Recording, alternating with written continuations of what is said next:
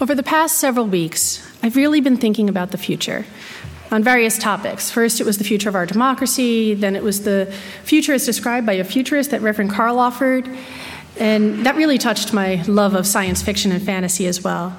And then today, I've really been thinking about the future of our tradition. The surest way to think about the future and how it may change is to reflect on the past and how it may already have changed. Since September, I've been taking a history and polity class while working here as well, and marveling at the progression of our faith over time. And as our music opened with today, imagine all of us thriving, sharing, loving. All of us.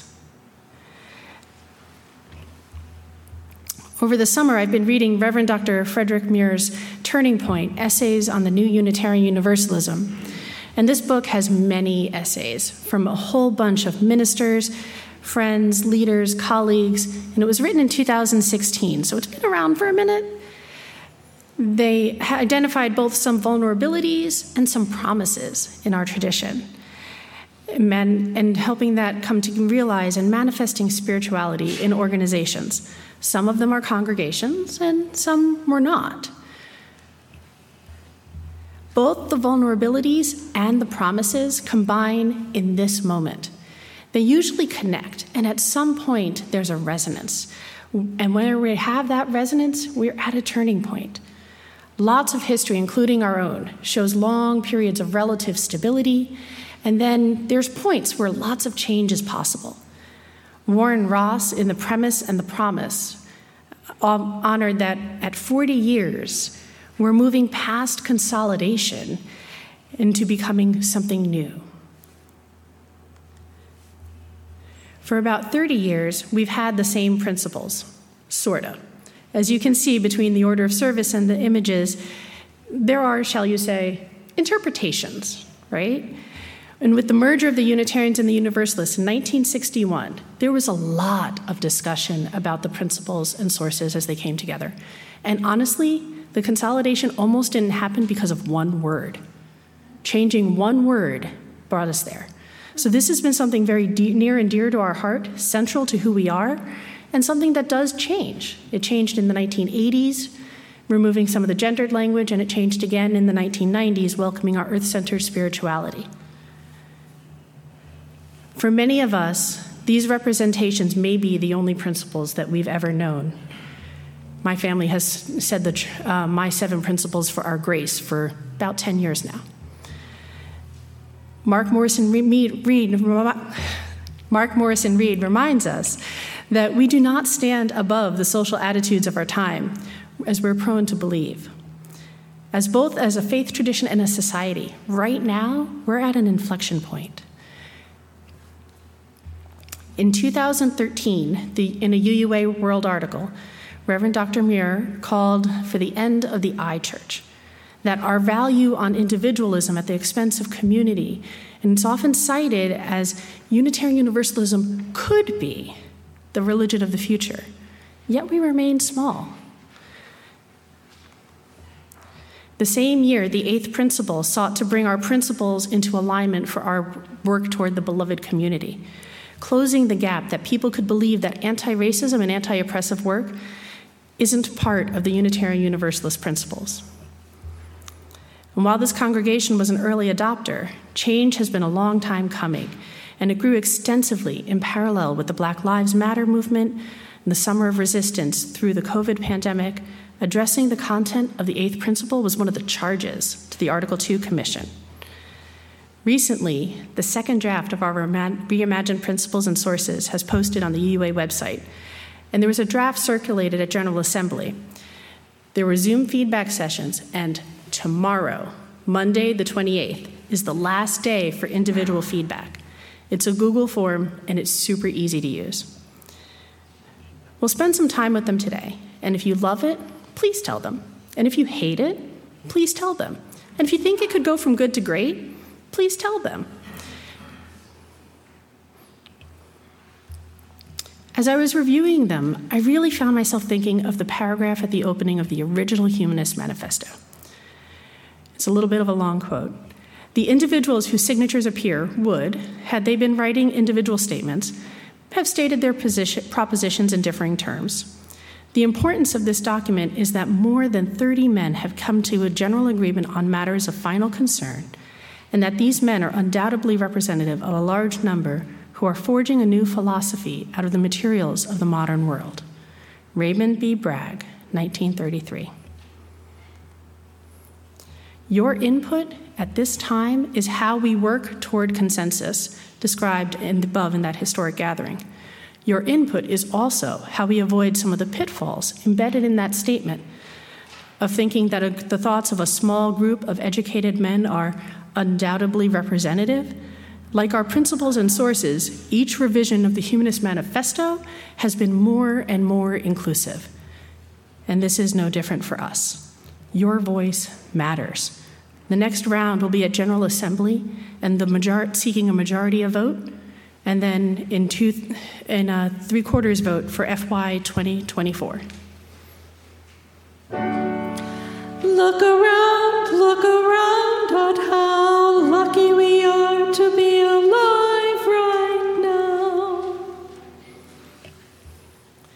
This resonates with my very first project here at UUCF. There was a small group, and we imagined what a manif- new manifestation of Unitarian Universalism might look like. We talked about our personal values, our communal values, what we would want in a community, and what we would want them to do to support us. All of us looking for something different, all of us bringing different lived experience, and all of us grounded in love. So, how did we get to this turning point? Let me explain. No, there's too much. Let me sum up. And I hear there's some other Princess Bride fans here. Participation in formal religious community has been on the decline since the 1950s. As people seek meaning and identity in many places, and with way more options than previous generations, it fits the very different lives we lead. And the, those that are coming after will lead as well. Unitarian Universalism initially grew as these seekers found us, stabilized, and then nationally, while this congregation has continued to grow, but nationally we have been declining. And people asked why. They found and sought some answers, and now we're at a turning point. We're lucky to have noticed it and to have the opportunity to make the life giving choice. Part of that turning point is realizing that something that once served us really, really well no longer does in the same way. Reverend Dr. Muir and his essayists lift up that our history and our tradition of individualism, exceptionalism, and anti authoritarianism is no longer serving Unitarian Universalism as it's trying to grow into a beloved community. There is some wonderful history about where all those traits really served us very well, and I'm happy to talk about them individually. But generally, instead of resisting Calvinist predestination, fire and brimstone preaching, we're really part of a community that is desperate for connection and love and community. We have lived through modernism, typified by the onward and upward forever. And we're living in a postmodern world where things are complicated, and we know that, and we honor that. Living toward an interdependent, beloved community that supports us growing into our best selves. And there have been many twists and turns bringing us here. One example is the journey towards pluralism for both Unitarian and Universalists, which both started off as Christian sects, S E C T S. Many reviews and texts have highlighted that our principles and sources now need to change, both to capture who we have already become and started to see ourselves as, and who we want to be including our eighth principle, and how to live into the promise of widening our circle of concern. We have a powerful answer for this postmodern world, a world desperate in need of community and connection and true universalism, a unity of all life, and loving the hell out of this world. It can only manifest when we fully live into the beloved community. And in this cycle of examining our faith, the call is to make our life saving faith accessible and welcoming to all. The commission, for the Article 2 Commission, is calling us to grow into that promise. And, that, and Dr. Muir lift, and the other essayists lifted up our, our prom- potentials of generosity, pluralism, and imagination.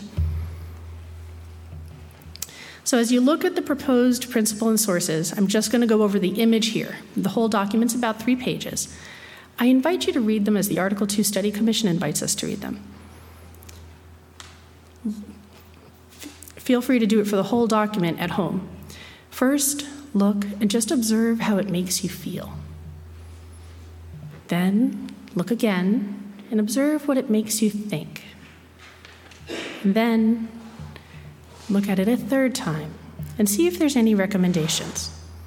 And if so inspired, I also invite you to offer if this would be a deal breaker type of suggestion or a good to great suggestion, inviting that spirit of collaboration that was highlighted in the opening of the Humanist Manifesto earlier. In our small group of members in this community, we agreed that our single core value, if we had to get to just one, the one we could agree on was love. And in the draft, love is in the center. Our tradition's gifts our generosity and pluralism are clearly surrounding that center, and the opposing perspectives of our vulnerabilities and interdependence, valuing our interdependence over that individualism, equity over exceptionalism, and our justice embraces our anti racism and anti oppression work. Evolution holds that we can all change, and it also holds our connections to science and the earth. The anti authoritarianism of our past is growing into a powerful shared ministries, and imagination powers it all. Our ability to change at all levels in this religious community and tradition, and there are many ways these values show up in our community. I think that's part of why UUCF continues to grow in depth, community, connection, and engagement. And in the center, love. Love is the enduring force that holds us together. Look around, look around at how lucky we are to be alive UCF is definitely a community living these values. And part of what I really love about these guiding principles in our tradition overall is there are so many ways to embody it. The change in the Article 2 Commission reimagining our principles and sources is part of our religious organization. And UUCF also deeply honors and seeks to support our growth in our own spiritual journeys. It's really powerful that this community strives to be both religious and spiritual. Now, I'm going to pause for a second and note that the term soul may not resonate with everyone and invite you to reframe it in a way that would have the most meaning for you. Spirit of life, connection, animating force, our true selves, our deepest wholeness, whatever that would have the best meaning for you as I move forward. In my next section, I chose to remain true to the words of the author. I really appreciate I really appreciate the re- spiritual reflections from the Sacred Design Lab. They're associated with the Harvard Divinity School, and they have a great many publications, and one that I will discuss today is called Care of Souls. In their exploration of this community and spirituality changes, the author identifies specific roles or jobs that could be done in spiritual community. Whether it's a religious gathering or a secular community, these are all part of building that beloved community. And as I look around here, I see seers and healers, stewards, elders, venturers, makers, gatherers, people who are exploring their gifts and growing in connection. And it is such an honor to be here with this community, to work with this community. As we consider these, some of us may resonate with one, more than one. I could dive into each of these descriptions, but I'll limit myself to three today. First, the seer. The seer helps us perceive and approach the sacred, remembering that sacred can mean just to set apart or entitled to reverence or respect. They give us language to make sense of our lives and pass on the teaching of our ancestors. They help us understand the sacred or the divine around and within us. Second, the healer. The healer breaks the cycles of violence. They teach the tools of resilience, courage, and pleasure for individuals and communities. They change culture by making meaning and making the means and of our work the ends, naming how we show up healed and whole for the world. Helping us move through our pain and trauma, overwork, and creating safe space for communal justice. Doesn't that sound like something the world needs now? Yeah. Third is the elder, who is an orienter. I included both pictures because elder actually doesn't have anything to do with chronological age. Um, they help us on our path and stay on it. The elder calls forth our gifts and grounds our gifts in history and community. They provide both perspectives when we think of the problems as new. The elder is a keeper of wisdom, connecting us to our lineage, our tradition, guiding, blessing, recognizing, and promoting those who would follow.